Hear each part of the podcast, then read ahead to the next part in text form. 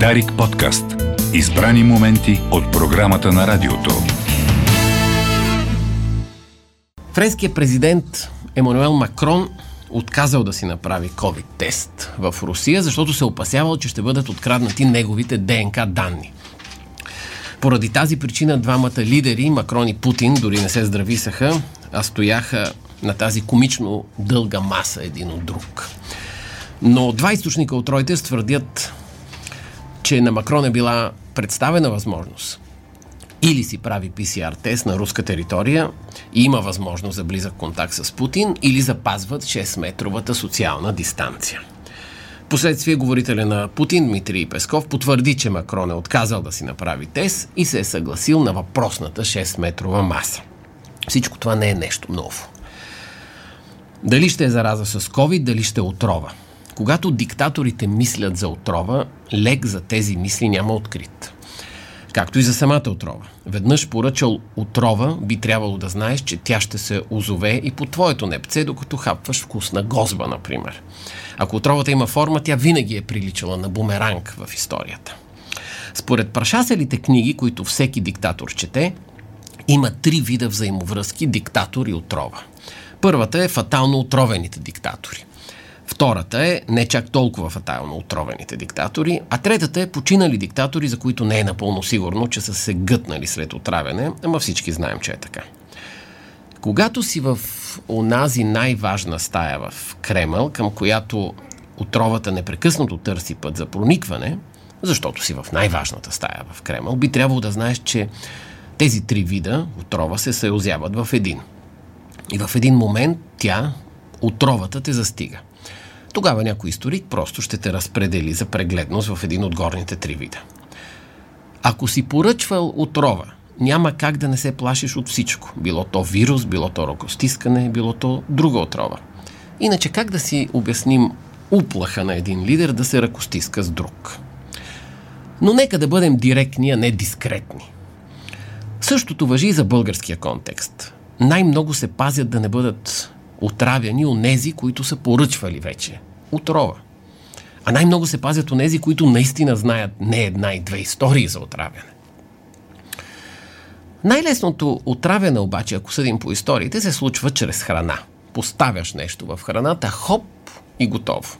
Тук е мястото да припомним, че дядото на Путин е основният готвач и на Ленин, и на Сталин. Тъй, че не се очудвайте, кои днес се плашат най-много. И от вируса, и от отровата, и от тези малки стайчки с малки прозорци, където биха могли да попаднат с осъдителните си присъди. Плашат се онези, които вече са заразявали, вече са отравили и вече са пращали някого за трешетките. Но не се притеснявайте, истината ще победи. И доброто ще победи. И свободата ще победи. Простете за патетичното клише. Защото самия Путин много добре знае – доколкото съдим по разкази на близки до него хора, той не веднъж си е спомнял за един случай, около 12 часа и 10 минути на обяд на 25 август 68 година.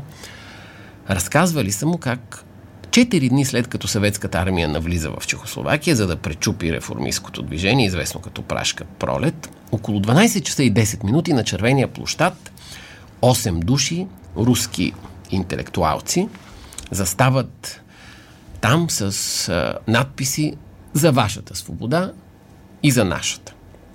Ясно е, че от, ГГБ, че от КГБ веднага ги арестуват.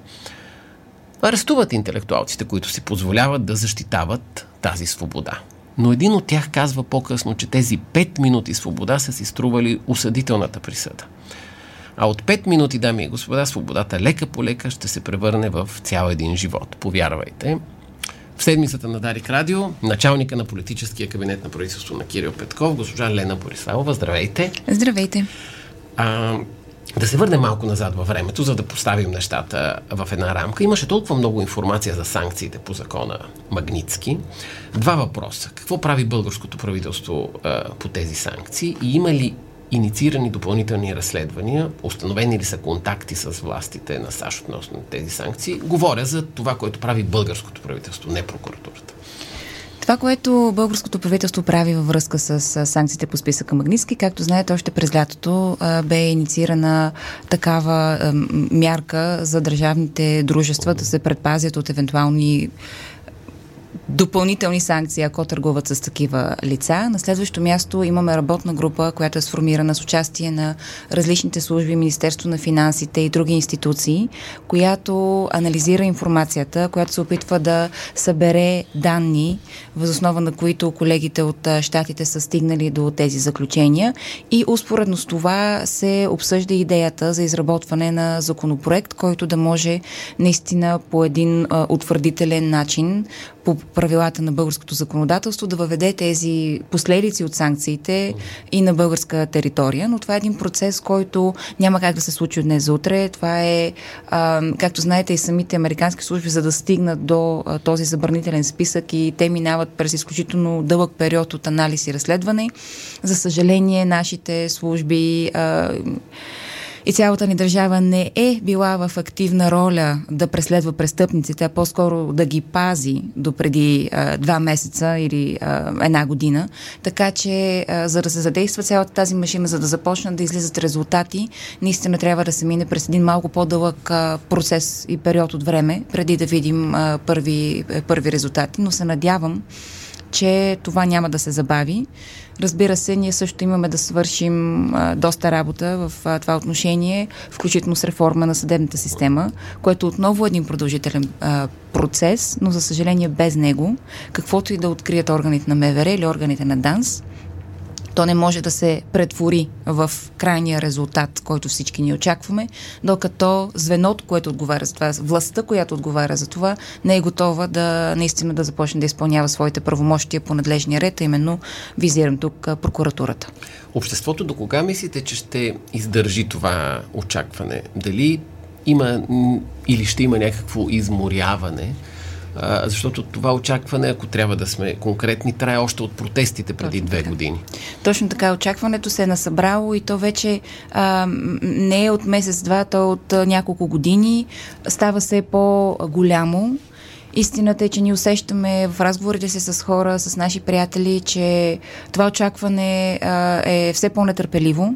Хората не осъзнават, че ние сме в където сме в момента едва от 2 месеца, едва от 62 дни. За 62 дни се случиха ужасно много кризи, ужасно много събития, ужасно много нови мерки, начини на работа а, бяха въведени, но има резултати, но за да се случат тези големи резултати, да бъдат покрити тези очаквания, истината е, че имаме нужда от още малко време. И а, работим усилено, но се намираме в ситуация, в която трябва да се отбраняваме и срещу много ожесточена съпротива, срещу всяка една реформа и всяка една мярка, която предлагаме. Това не, не ни плаши, но със сигурност не ни позволява да ускорим темповете, а, но е част от реалността, в която живеем и нещата, с които трябва да се справим. Да припомним на тези, които ни слушат подарик на живо и ни гледат на живо във Фейсбук казуса с зелените паспорти. Има нещо много интересно около този казус. ДПС и правителството. От една страна ДПС защитаваше в някакъв смисъл предоставянето на българско гражданство срещу инвестиции на един втори а, план. Ако си припомним, в 44-тото mm. Народно събрание, именно след а, лобиране, известно лобиране а, на ДПС, бе гласувано запазването на златните паспорти. Това стана на имаше една наказателна процедура, заплаха, сериозна заплаха за наказателна процедура срещу България в а, Брюксел, именно заради тази стара практика за продаване, директно да си кажем, на гражданство, на едри инвеститори. А сега обаче ДПС до някъде има друго становище по темата. Как си обяснявате, за да изчистим този казус с така наречените златни паспорти. Сега, аз даже тук съм се подготвила за този въпрос с фактология по казуса. Но а, това, което е интересно за колегите от ДПС е, че те явно имат тенденция за преживяване на редовни вътрешни катарзиси, които са свързани с това да си в крайна позиция за това да защитаваш златните паспорти, дори да има е, санкции срещу твои членове, които казват, че именно заради участие в схема с златни паспорти се те включват в списъка Магницки на теб и на приближените лица и в същото време, когато идва на власт ново управление, което се обявява против тази практика, конюнктурно да се преродиш и да започнеш да твърдиш, че това е твоя инициатива и че това е твой законопроект. И това, което много лесно може да се установи с факти. И аз съм... Да, какво сте си записали? Ами, това, което съм записала, че всъщност в момента а, хората от ДПС, колегите от ДПС излизат и се тупат в градите гордо, че те били инициатори на реформата за премахването на златните паспорти. А всъщност законопроекта за изменение на закон за българското гражданство в тази част е внесен, е публикуван на портала за обществено обсъждане още октомври месец 2021 година. На решение на заседание на Министерски съвет взехме решение на 14 януари за това да бъде този законопроект внесен в Народно събрание и се обявихме твърдо срещу всички тези схеми. Министър на правосъдието още а, януари месец внесе няколко а, казуса на вниманието на ДАНС за отнемане на гражданство в резултат на това, че той е било неправомерно придобито. Мисля, че бяха 19 срещу 19 лица. И изведнъж в края на януари ДПС започват да казват, че това е техен законопроект, внасят копия на този законопроект или в някакви изменени варианти в Народно събрание, приписват си заслугите за разследванията, които те не са инициирали. Да, интересен факт е, че в края на миналата седмица прокуратурата се сезира по тези казуси именно възоснова на сигнал на ДПС, а не възоснова на данните изнесени и предоставени от правосъдния министр. Нали? Но това е а, онова състояние на българската прокуратура и на българската опозиция, което трябва да бъде а, отчетено като фактор, който пречи на промяната и пречи на съдебната реформа, но, а, но няма да го спре.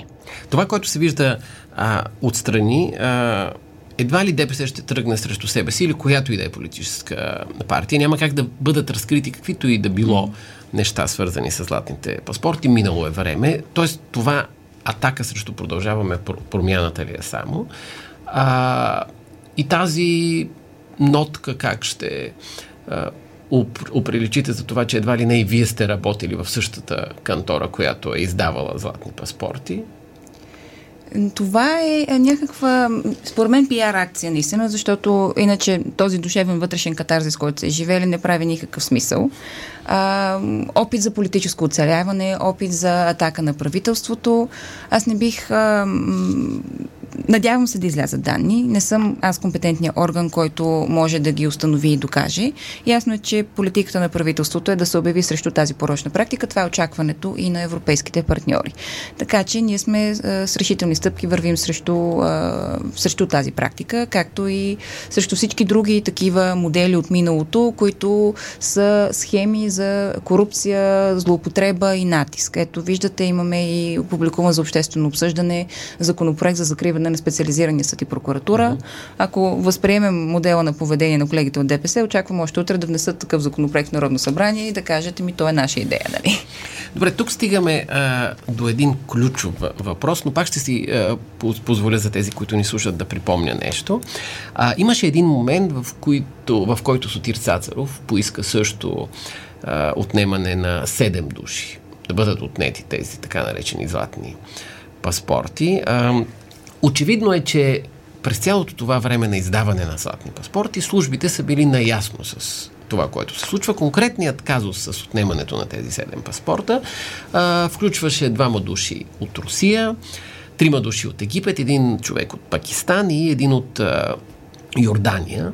А, сега, тук интересното беше, което се говореше много и по време на предизборната кампания, че всъщност издаването на тези златни паспорти, реалното придобиване на българско гражданство, беше свързано с инвестиция чрез закупуване на държавни ценни книжа. Естествено, веднага след като са закупени тези държавни ценни книжа, инвестицията е разпродадена. Въпросът обаче е друг, на фона на всичко това. Контролира ли днес новото правителство службите? Да или не? Това е въпрос, който за 60 дни е рано да намери напълно своя отговор.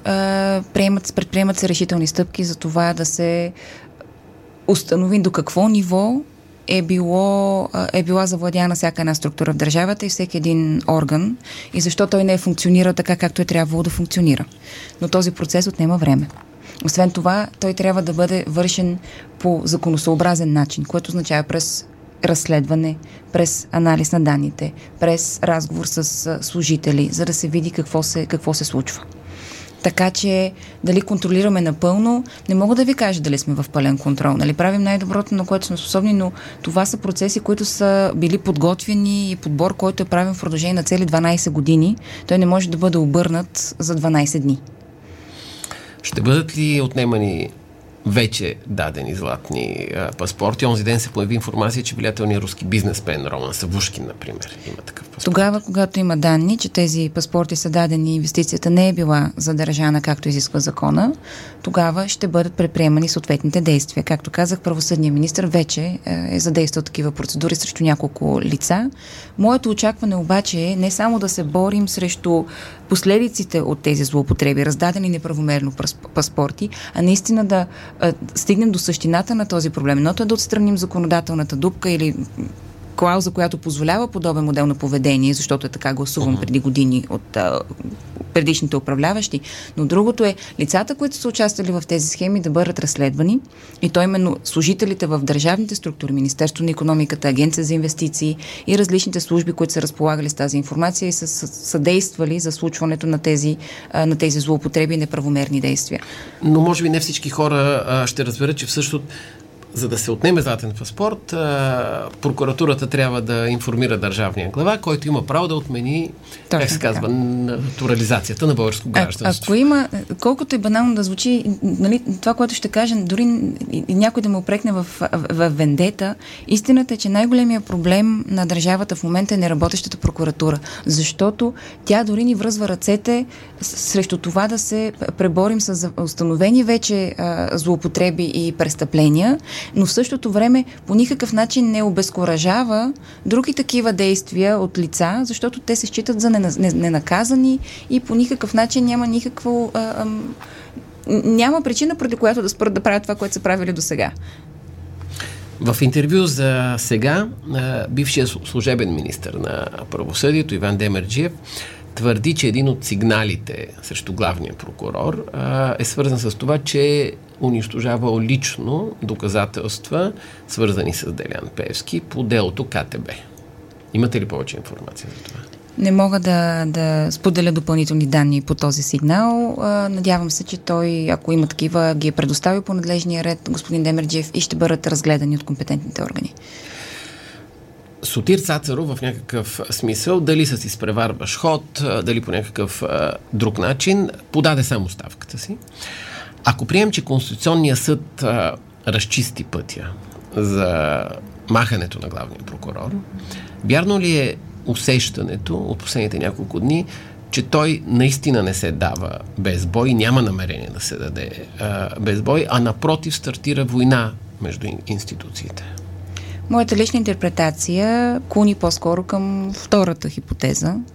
А, не виждам, в смисъл, какво стана, например, в казуса с разследванията срещу Булгаргаз и бившото ръководство на дружеството във връзка с тези злоупотреби, които, за които бе разпространена информация? Вместо да се проведе едно надлежно разследване, вместо МВР да бъде оставено да, да, да, да действа в рамките на своите правомощия, прокуратурата иззема папките по делото, за да търси кой как резолира документи, отклонявайки цялото внимание от а, всъщност истинския проблем за това имало ли е злоупотреби в Българ газ в период, в който България се намира в енергийна криза, правителството а, се, се бори срещу постоянно покачващите се цени и ние вместо това се прокуратурата в лицето на а, да, на това, което имаме като прокурори, се бори срещу резолюции на органите на МВР и по никакъв начин не задава релевантните въпроси за това дали наистина са налице злоупотреби за милиони в държавни структури, които ощетяват цялото българско, целият български народ. Аз не казвам, че а, тя не трябва да се занимава с евентуални нарушения, установени от а, органите на МВР, но не може това да е целият фокус на тяхната работа. И те единствено тогава да се задействат, когато искат да привикат а, мен или премиера, за да си а, говорим в сградата на прокуратурата, или а, за да поддържат някакво напрежение с органите на МВР. След, след тези разговори останахте ли наистина с впечатление, че той започва война срещу правителството и е готов на битка? Останах с впечатлението, че още не е готов да си свърши работата. Надявам се, че а, това, което ще последва с съдействието на всички органи и механизми на държавата, обаче, ще бъде а, разследване наистина по тези сигнали.